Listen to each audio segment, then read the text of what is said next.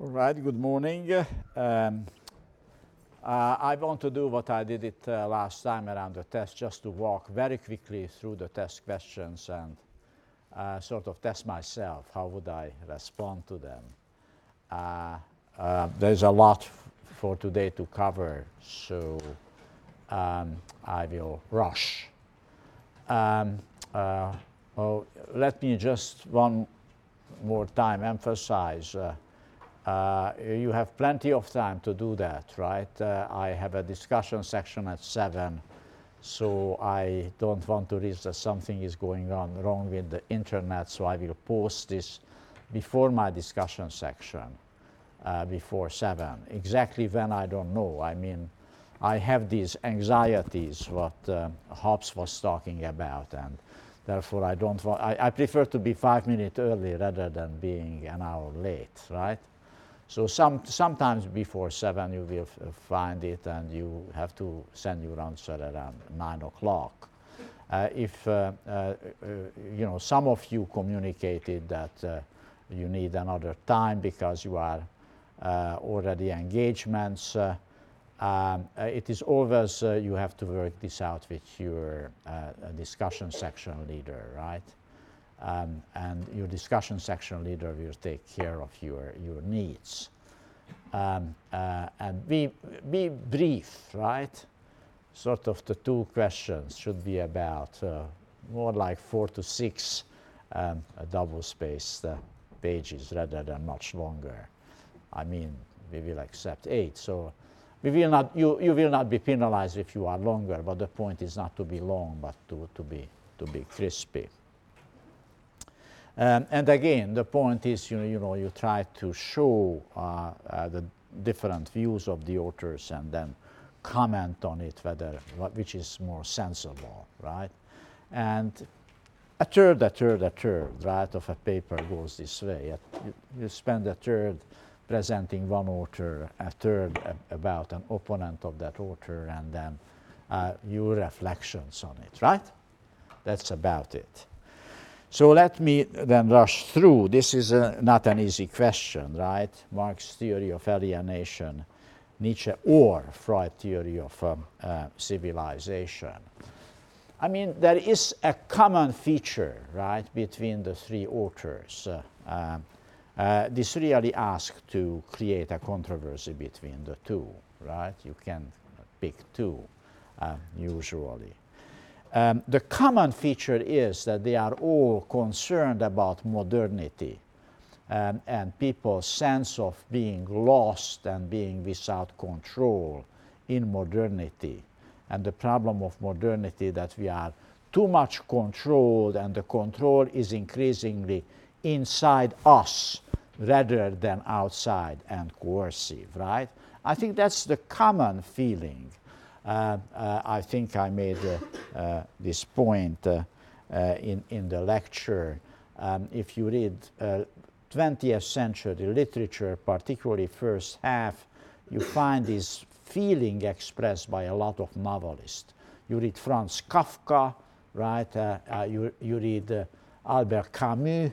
That's where you get that same feeling expressed to what Marx, Nietzsche, and Freud are responding to. But there are big differences, right? Uh, Marx uh, uh, tries to move away from Hegel and uh, wants to come down to earth and offer a theory of alienation which is rooted in the economy, in, into the production process. And Marx has a view of what emancipated society will be, and he even has a historic agent who will get us there uh, to emancipation, the proletariat. Uh, now, Nietzsche is very different. Right? The genealogical method does not really offer you the right solution, right? The genealogical method uh, only shows you uh, what is unique uh, in modernity, in modern morality, in the Judeo Christian morality, what you think is so attractive and so noble and he shows, right, um, how, right, in the workshop where ideas are produced, it's actually torture and oppression what operates, right? So there is no uh, good society and no agent who will get you there, right? You have to do it by yourself. Now, Freud is also sees civilization um, as uh, coming from repression of sexual drives. Uh, so he is a critique of civilization, right? Um, but at the same time, Freud has this dual attitude about civilization, right? Uh, civilization is coming from repression, but it is still sublimation. And the most beautiful things uh, in human society, art and science, are coming from this sublimation. And he is also reflecting, he's writing in 1930 to the rise of Nazism and anti right civilization, and he does not want to support that, right? So in a way, you know, one can say that what he does not have, he does not offer you um, uh, uh, the vision of good society. To some extent, he is with Nietzsche. He said, You have to emancipate yourself. You have to figure out for yourself what your problem is. Uh, and he does, certainly does not have a historic agent like Marx has. Anyway, this is the way how I would be dealing with this. And I will, will not tell you what my opinion is. I want to hear your opinion about it. Uh, okay, the second question. Uh, that's not, not easy either. Practical theory of uh, truth and Nietzsche genealogical method. Well, there is again a common element between uh, Marx and Nietzsche. Neither of them believes in objective abstract truths, right? Um, uh, Marx says there is no objective abstract truth. Uh, truth is a practical question. Truth is being achieved by, the in, by human practices, right? Uh, and Nietzsche, of course, does not believe in, in, in ob objective truths, right? Uh, he is trying to find truth, but truth is being accomplished by comparing, you know, different uh, notions of morality and to show that in comparison with each other, both have its upsides and downsides. Right? So there is, uh, um, uh, uh, he, by the way, Nietzsche, don't misunderstand him. He is not a nihilist. He, doesn't, he does not say everything goes. Nihilism is, is, is a very negative term for Nietzsche. So he does not want to say there is no truth at all. He said truth is just relative and you can arrive at critical understanding of your situation by comparing your situation with, with another one. There is, of course, a very fundamental difference again between uh, Marx and, and, Nietzsche because what is this practical truth? These are human activities, and Marx basically arrives at these human activities uh, uh, through changing the physical world, through the system of production. And again, he has the agent who is, uh, uh, uh, this is the revolutionary practices of the proletariat, which will get you to the truth. There is nothing like that in Nietzsche, right? Nietzsche does not have a historical agent and does not have uh, the society uh, where, after all, uh, you will get to true society. Well, this is actually a very simple question. Can, you know, many of you did not like it, so I'm, you know, I'm thinking very hard whether to put it on. It's a bit narrow, but very simple. Um, German ideology and the Grundrisse. Very simple. The, there are two unique features in the German ideology. One is when he, he does develop the notion of mode of production for the first time in this book, 45, uh, 1845 but he does identify the nature of uh, a, a, a, mode of production primarily by division of labor. And this doesn't serve him very well because the division of labor does not capture the conflictuous relationship between classes, which eventually will have to lead to revolution. So he abandons, he does not finish the book because only at the very end of the book does he realize that uh, uh, the two components of uh, um, mode of production as uh, forces of production technology and relations of production. And relations of production uh, for most of the German ideology is division of labor. And then he realizes no, no, no, it is not division of labor, but uh, property relations. The relationship between those who have property and those who do not have property. Um, and he also has a very deterministic view of history in the German ideology. All societies have to go through the same modes of production um, tribalism, slave mode of production, feudalism, and capitalism. Uh, in the Grundrisse, there are two big innovations. Now, the center is property relations, uh, history, the, uh, the, the peak of history of capitalism, when the producer is separated from the means of production completely.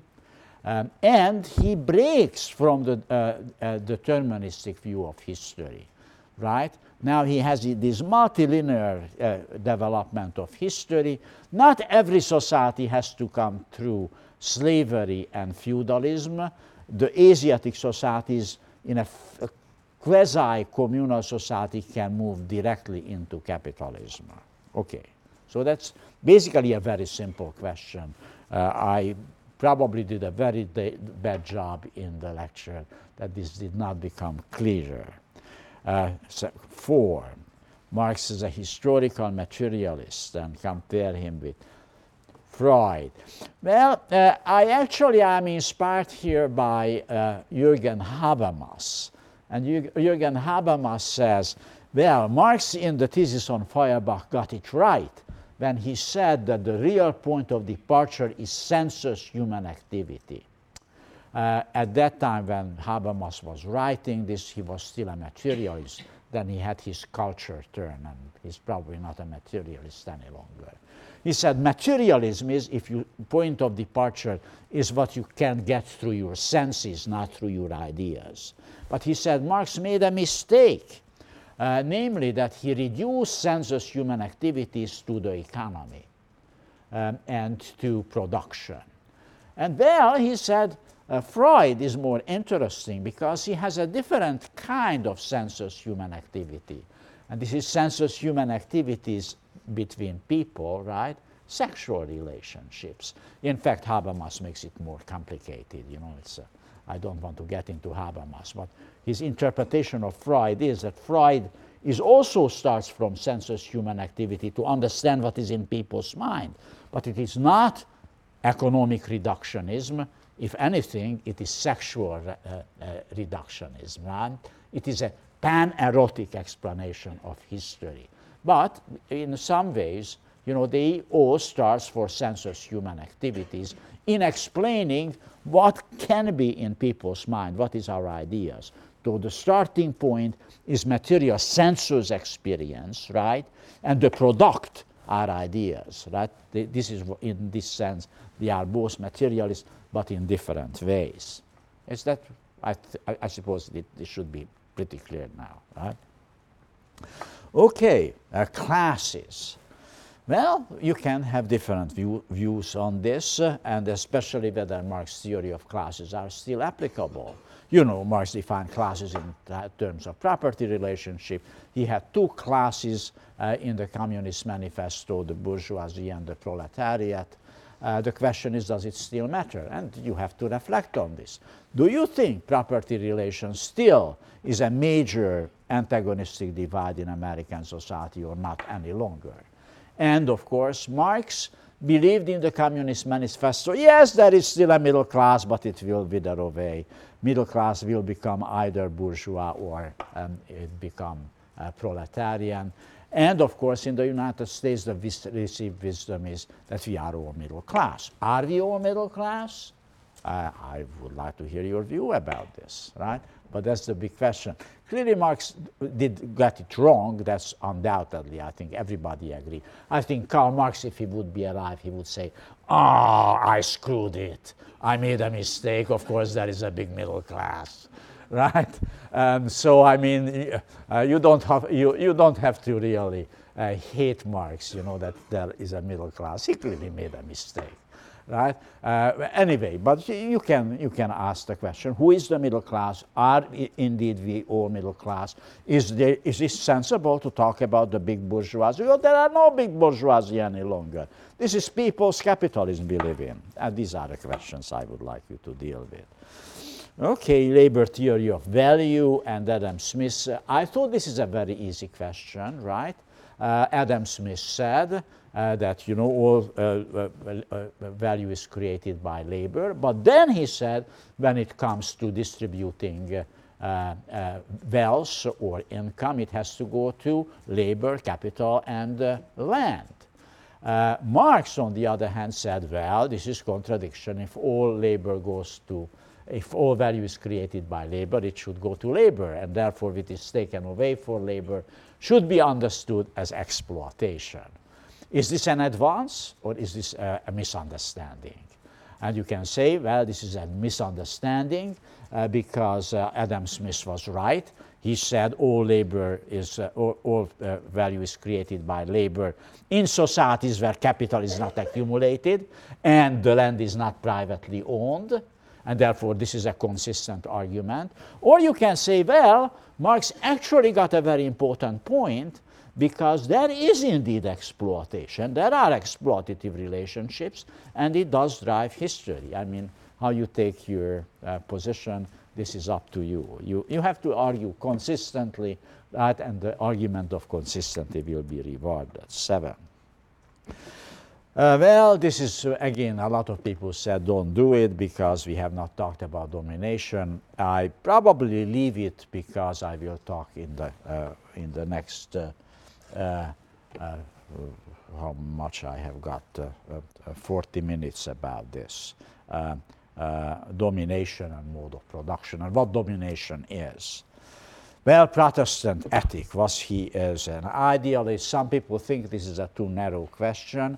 Well, I think you kind of um, uh, can um, uh, ask the question, is this really an idealist view? Some people said, but Weber is saying that it is uh, Calvinism which created uh, capitalism. Is this his view? What is exactly his view? Uh, um, is, uh, he is, is very critical of Marx. Um, is, he believes that you know, Marx has a simplistic uh, materialist explanation. It is consciousness which deter- it is existence which determines consciousness rather than the other way around. Um, is uh, Weber saying the opposite? It is uh, consciousness which determines existence or capitalism. And uh, that's, that's what uh, the Protestant ethic is trying to do.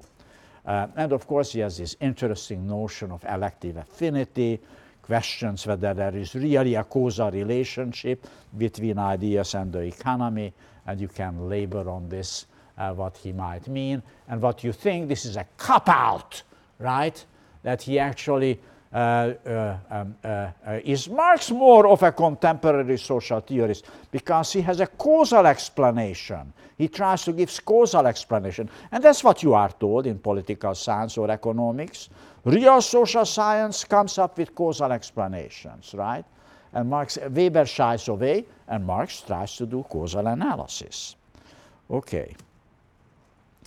Uh, uh, uh, did I miss nine? Well, this is very much uh, uh, very, very similar to the uh, previous question. Here only I ask you to compare the two. Is Marx really a simple-minded economic deterministic determinist? It is uh, existence which determines consciousness, or is he has a, has a more complicated view? That, is there a contradiction in Marx, right? Uh, the philosophy of praxis, that we are making history he also makes that claim. How does it fit?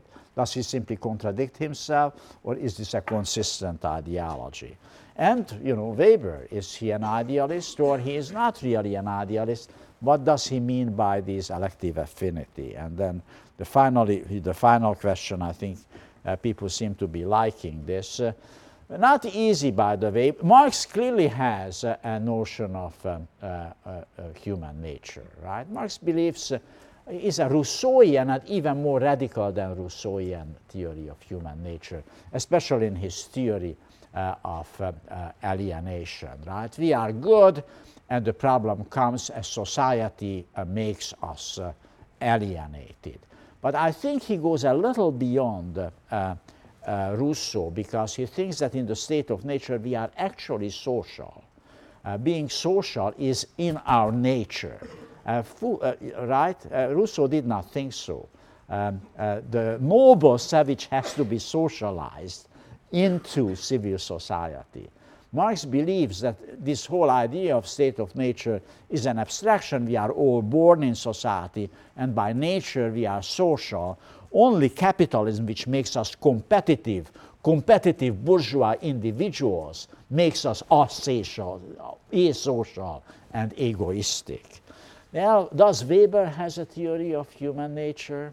It's a more difficult question to pose. Uh, I think if, if I would argue, I would say if Weber does have one, it is closer to Hobbes, uh, because he does believe that people, uh, the, the history of humankind is a struggle for power, uh, yeah, unending struggle for power, and that's, that's why he explained human history with power struggles. That's about it. That's the way how I would, in a nutshell, try to deal with this. And I hope this was uh, somewhat helpful uh, and uh, makes you relaxed, right? That this will not be a difficult test. Uh, it will be actually a lot of fun to deal with these uh, uh, intriguing, interesting issues. Okay? And believe me, I really want you to have fun. I, uh, uh, uh, I think these are in interesting questions. Uh, uh. okay, now we come to Weber theory of domination, and that's almost impossible what I'm trying to do now, but we'll try to rush you through. Um, and first of all, we have to understand Weber's theory of um, action, uh, which has some similarities to Hobbes uh, and, uh, Hobbes' theory of voluntaristic action. Uh, but then uh, we also have to deal with Weber's uh, notion of rationality uh, Uh, and then uh, his distinction between power and domination, uh, his theory of legitimacy. This is very, very important. it's one of the most fundamental concepts in particularly in political theory, but also in economics and in sociology. Um, and finally, his types of authority. We will deal at great lengths with different types of authority. I just give you a sense what this is in the next 25 minutes. Okay, the four types of economic action. He makes a distinction. The, the question is how, can, how are we orienting with each other? What motivates us when we are interacting with other people. He said, well, we can act instrumentally rationally, and I will explain it to you what he means. And then he said we can also act value rationally. And again, we'll come explain what this means. Uh, we, in, in our interaction, we can uh, led by our emotions. And he said this is, well, whether this is rational, he said this is not an unrational thing. It, it, it is not necessarily unrational that we act out of our emotions. And I will tell you when he thinks this is becoming irrational, acting out of emotion. Or in our interactions, we can be led by tradition. Now, to understand this, that, you know, that we, we actually interact with each other in very different ways over time, you know, with the same person, we can act occasionally instrumentally, or occasionally we can act um, affectually, right? Occasionally we act towards somebody because we have a great deal of emotional feeling, love or hate, and occasionally we can act instrumentally, right? We use somebody in order to achieve somebody. Can I borrow $20 from you, right? Then we act instrumentally. Uh, but we also can act out of uh, hate or, or love, right? um, in a discussion section. I really hate the guts of somebody who is over speaking, right, in the discussion section. And then I just will contradict because, you know, I just, it is my antagonism. Or I just sympathize with somebody and therefore I also tend to disagree, basically driven by my emotion. And now I even not talking about love, which combines people uh, more. Now, what is behind this is Weber's fundamental methodology. He calls his approach to society uh, interpretative sociology. The term interpretative sociology is translated from German. The German term is Verstehen. Verstehen means understanding.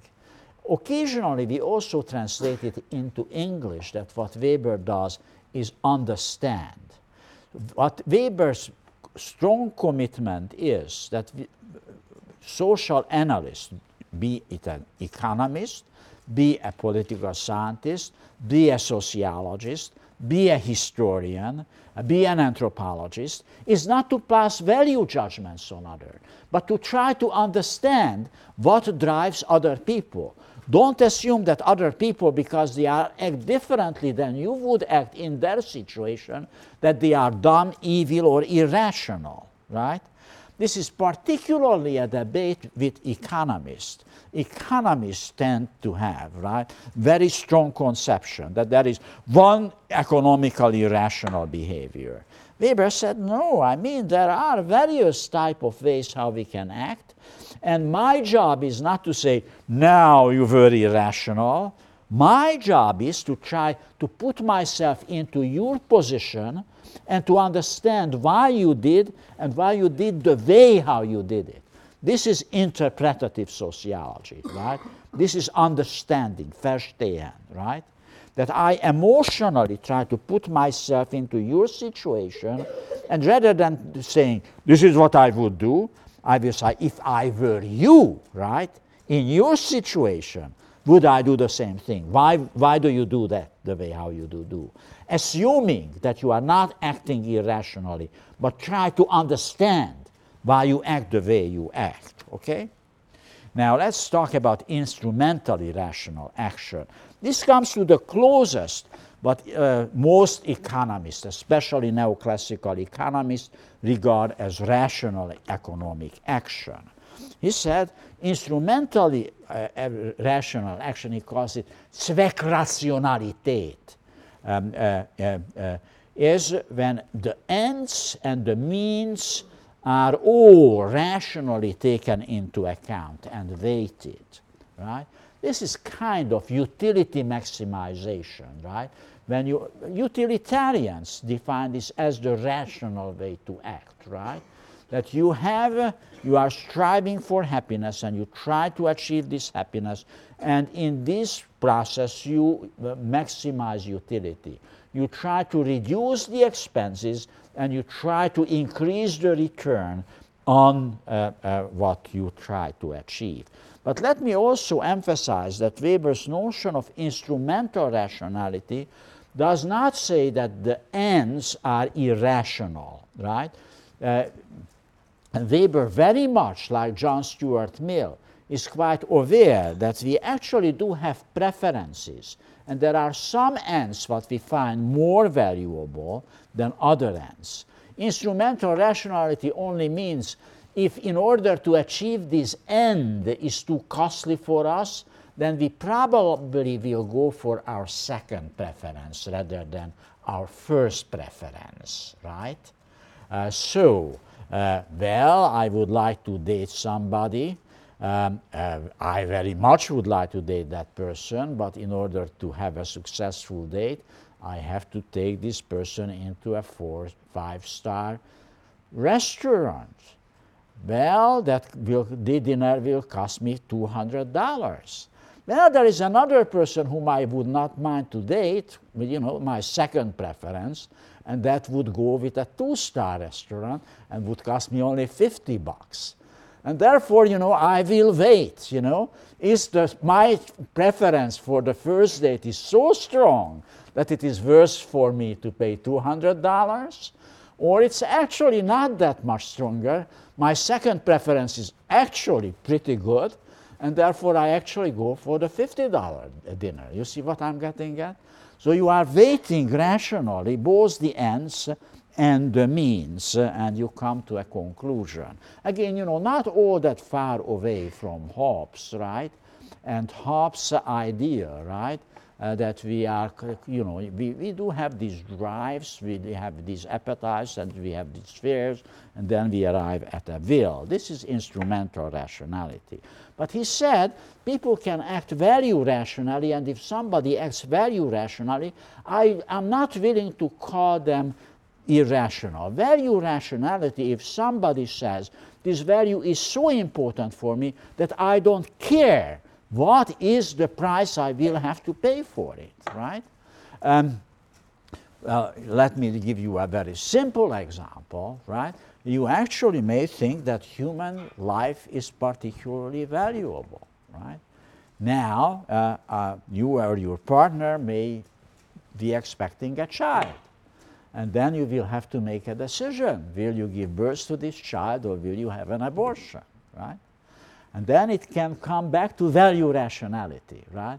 People can say that the life of uh, an unborn child is so superior for me that though I know it is a very crazy stuff for me to have a child or my partner to have a child right now, I will do it, you know, because I am acting value rationally. I know it is instrumentally irrational, right? I may have to quit school, you know, in order to earn an income or to take care of the baby or something.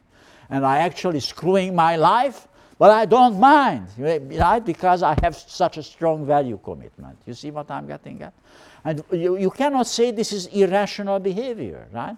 This is rational behavior because people has a commitment to an ultimate value and this ultimate value occasionally is so high that you are sacrificing your economic interest, and occasionally you sacrifice your life. You are willing to die for noble causes, right? And you do it, right, um, uh, um, uh, uh, rationally. You wait, but you, you know that you will die. And if you know that you will die for this noble cause, one cannot say that you are acting irrationally. Uh, affectual orientation. Affectual orientation means that you are led by emotions. He said it can be on the borderline because if it is simply an uncontrolled reaction to a situation, then it is irrational, right? If you're simply acting out of anger, then you were irrational, right? Um, when you are drunk uh, in a party and you are saying something to your partner and your relationship is breaking up, you, you actually wanted this relationship to go on. Next morning you wake up and said, My goodness gracious, what have I done? Right? I was dumb. I was irrational. I was led, you know, by emotions. I said things what I should not have said. In this case, emotion was irrational. It was um, an uncontrolled reaction to a stimulation. But otherwise, to act out of love and to make sacrifices for love is very rational, right? We do this all the time, right? Your parents do it. You know, they send you to, to Yale and they pay $200,000 to get you a Yale degree, right? Well, very well aware that probably they will never get anything like that back from you, right? uh, they hope they will get some love back from you. And they might or they might not, right? But, you know, they act out of love, and, you know, some people may say, You are crazy. Why you invest so much uh, to, to, your children? They will put you in a home of uh, elderly, right? When you get old, nobody will take care of you, right? Uh, they, but the answer is, but I love my child, and I, will, want the best for the, my child, right? This is a very not irrational behavior, uh, well justified. Anyway, these are uh, uh, traditional orientation where you act out of tradition, right? Um, uh, well, some people actually still believe in arranged marriages, right? Uh, certainly, if you are Islamic or even if you are an Orthodox Jew, you probably want to ch choose your partner through an arranged marriage, right? you go to the rabbi and the rabbi will arrange the marriage for you. You, you have to be pretty orthodox. But there are some Orthodox Jews who do, many Muslims who do that. Is it irrational? Not irrational. Uh, actually, one can say romantic love is not all that bloody rational, you know. The whole idea that you see somebody fall in love and next day you propose, that seems to be a pretty silly thing to do. Is not it is much better to go to the rabbi who knows you, who knows your potential uh, partner and arranges the marriage for you? Anyway, the point is, right, tradition can guide your action, and that's again not irrational. It is only irrational if it is completely unthinking. That's, I think that's very important to say. Um, must, if it is self conscious, you know what you do.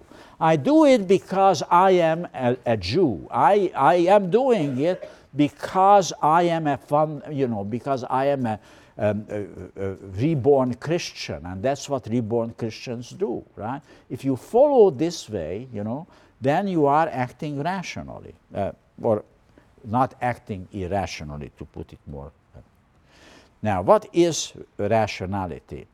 Well, I think the key, it's a very complex notion. For me, and there you can have different interpretation. Now, I will give you my interpretation.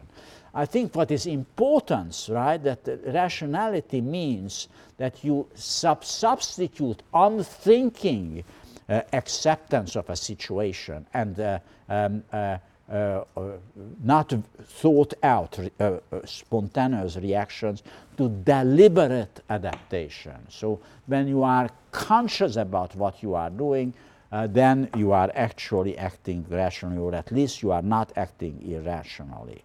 He makes a distinction between rational, which is uh, giving a great deal of thought, and non rational, where actually there is still some reflection going on. Uh, Schluchter, a major uh, Weber scholar who knows much more about Weber than I do, though I have read this book cover to cover a couple of times. Um, uh, I haven't read all the 60 volumes of Weber cover to cover, but have read quite a bit of it. Anyway, but Schluchter have read everything uh, uh, more than once. This is his interpretation. He said the question is means and ends. Instrumental rationality is the ultimate rationality because you consider both means and ends. And he said value rationality is a lower level of rationality because you do not consider really um, uh, uh, means any longer, right? Ends dominate. And traditionally, the affectual rationality are more marginal types of rationality. Well, um, I would uh, offer you an alternative interpretation. This is my reconstruction of Jürgen Habermas, which said, well, the, what Weber is emphasizing is what is the level, right, of your reflexivity. Do you really think about what you are doing?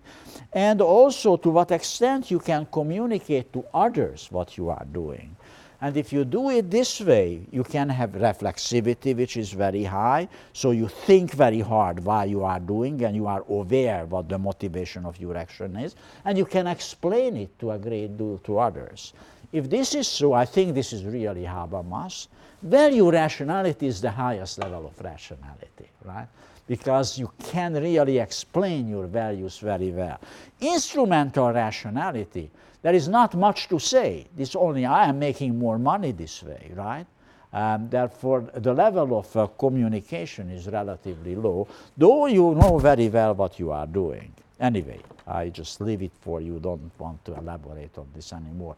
But the bottom line is for Weber, rationality is really has something to do how conscious you are of what you are doing and how conscious you are of the consequences of your action. You are irrational when you, are, you don't know what the consequences of your action are. Now, power and domination. Uh, Weber makes a fundamental difference between power, in German, Macht, and domination. Um, and this is a very important citation, right? Power is the probability that an, an actor within a social relationship will be in a position to carry out his own will despite resistance. You can resist, and nevertheless, the person who is in power can force you to do what you want to do. He said, well, this actually very rarely happens in social situations. What typically defines social situa situation is relations of domination. That's what he calls Herrschaft. Um, uh, um, uh, domination uh, is the probability that a command will be obeyed, right? Uh, the difference, right, between uh, um, uh, um, power, uh, domination, this is sort of my little equation here, domination is nothing else but power and legitimacy, right? The people who hold power try to legitimate what they do, you know, I was trying to do this in the first 20 minutes. Look, you know, you have these questions which sounds difficult. They are not difficult. They are exciting. You know, they are try to legitimate myself. This is sensible that you try to answer this question. You will learn, you know, you will understand society better. You will understand yourself better if you think about these questions, right? I was trying to legitimate the process rather than just acting out of power. If by nine o'clock it will not be here, you will get an F, right? And then you will be in big trouble, right? You will not get your degree. No, I did not want to legitimate. I tried to legitimate what we will be doing this afternoon, right? By the legitimacy saying, this will be sensible for you to do. You benefit from it, right? I try to internalize right? What I want you to do between 7 and 9, that you beginning to believe this is good for me that I'm doing it. It is fun, right? I'm learning. I'm enriching myself. This is my self development, right? So I was trying to convert, right, power into domination. Um, and right and that is legitimacy a claim that what i'm doing when i'm asking you uh, seven o'clock, you know, not to have a, um, a, a, a cocktail, uh, but to sit down in front of your computer and to write a test is good for you, right? And if you internalize it and you're beginning to think how wonderful, you know, that I can delay the, this uh, cocktail for two hours, right? Then I achieved. Then I, you know, then it was domination rather than power, right? Is that clear? Um, now, what is legitimacy? This is a very tricky question. And, uh, well, I have my own view. Many people will vehemently disagree with me. Uh, he said, and that's very important every genuine form of domination implies a minimum of voluntary compliance. That is an interest in obedience, right? Uh, unless I could persuade you that you will feel well, uh, uh, uh, I actually uh, uh, could, you know, I could drop this course and not to take this test. This is too difficult. I just drop the course. I can live without this course. Uh, you, you, you can have a kind of voluntary compliance. And most important, an in interest. You're beginning to think, well, I will learn something by doing this. If I achieve that, then this, this is really domination. Uh, uh, now, this is also extremely uh, in, important argument, right? that um, um, every privileged groups, right, people in position of power, are developing a myth of their superiority. We are developing a myth uh, that this is uh, uh, useful for you to obey.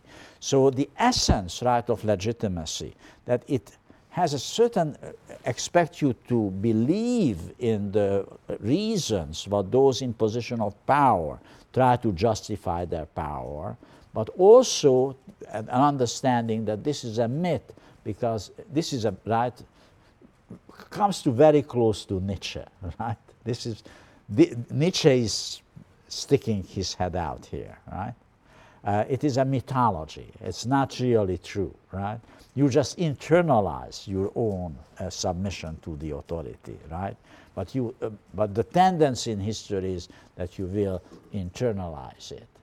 So this is very different from what we normally say legitimacy, because by legitimacy in contemporary political discourse refers, well, uh, uh, Karzai is not legitimate because he was faking the elections. If elections are fair, um, and free, then uh, the person who is elected is a legitimate ruler.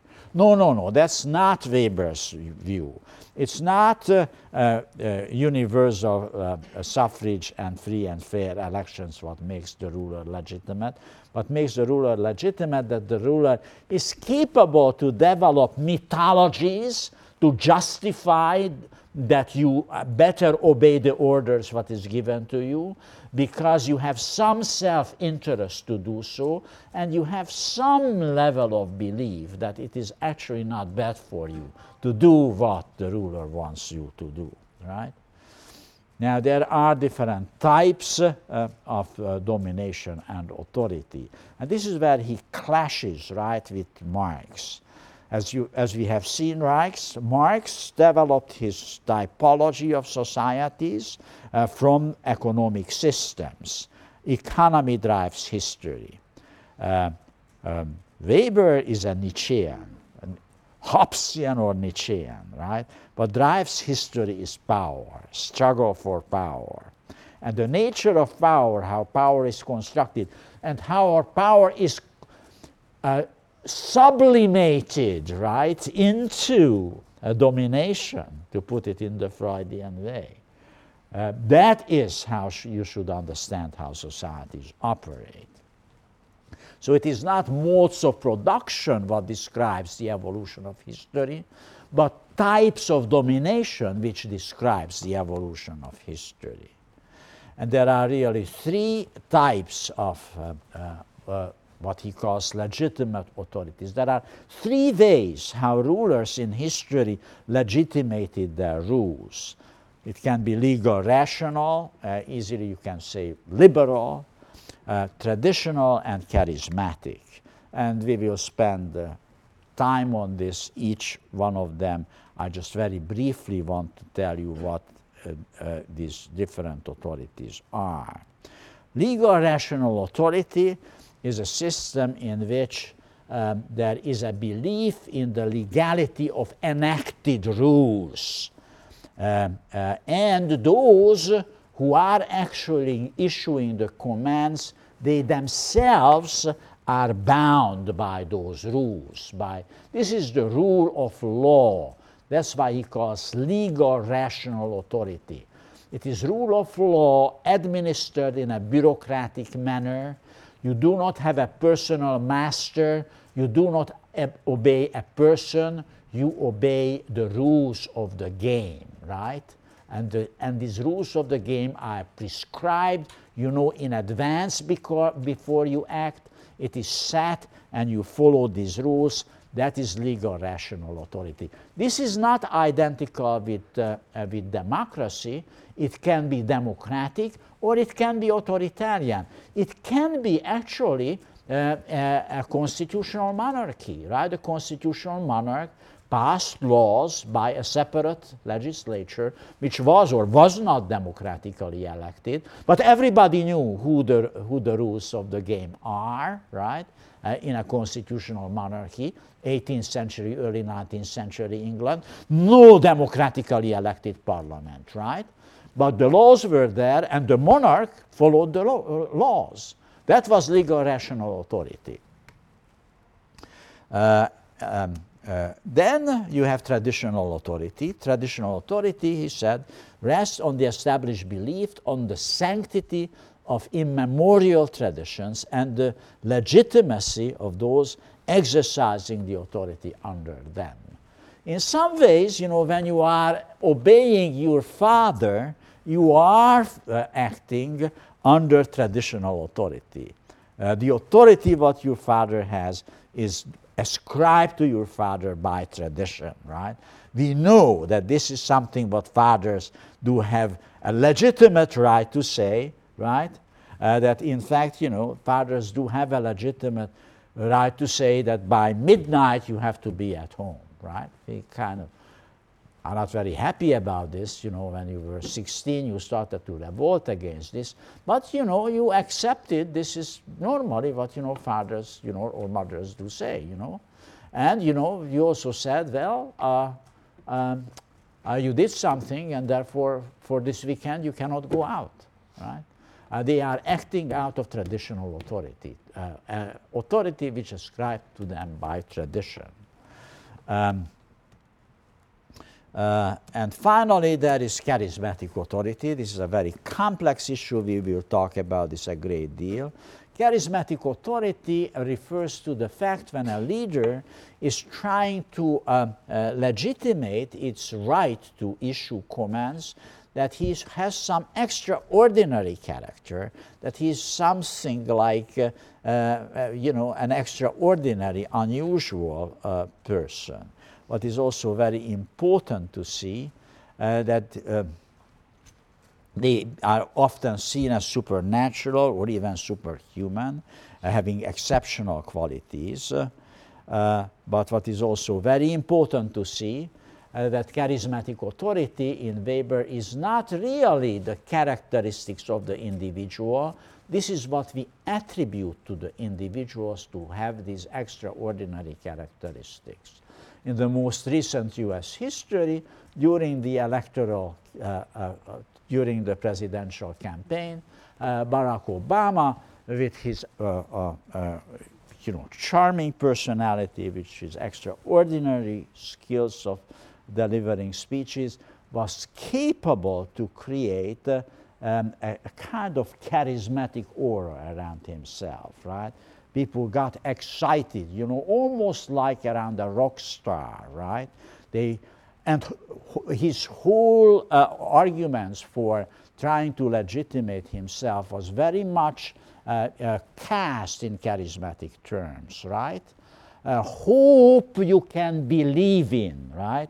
This is a very typical charismatic appeal.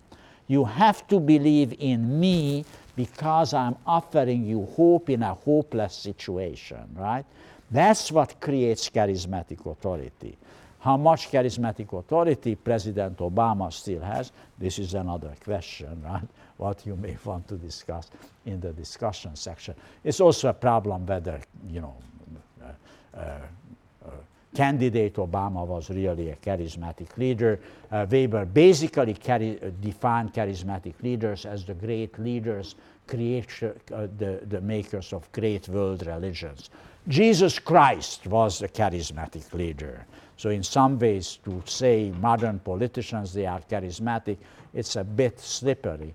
But I think the emphasis on hope and uh, the call, you believe me because I will be able to deliver. Yes, we can. You know, I remember when I first heard him saying that, I said, yeah, that's exactly the charismatic appeal, right? It's not quite reasoned out, right? It is, and it moved me when, when, he, when Barack Obama came out and he said, You think nothing can be done? But yes, we can hope you can believe in, right? This is very much a charismatic appeal. That's what charismatic authority is all about.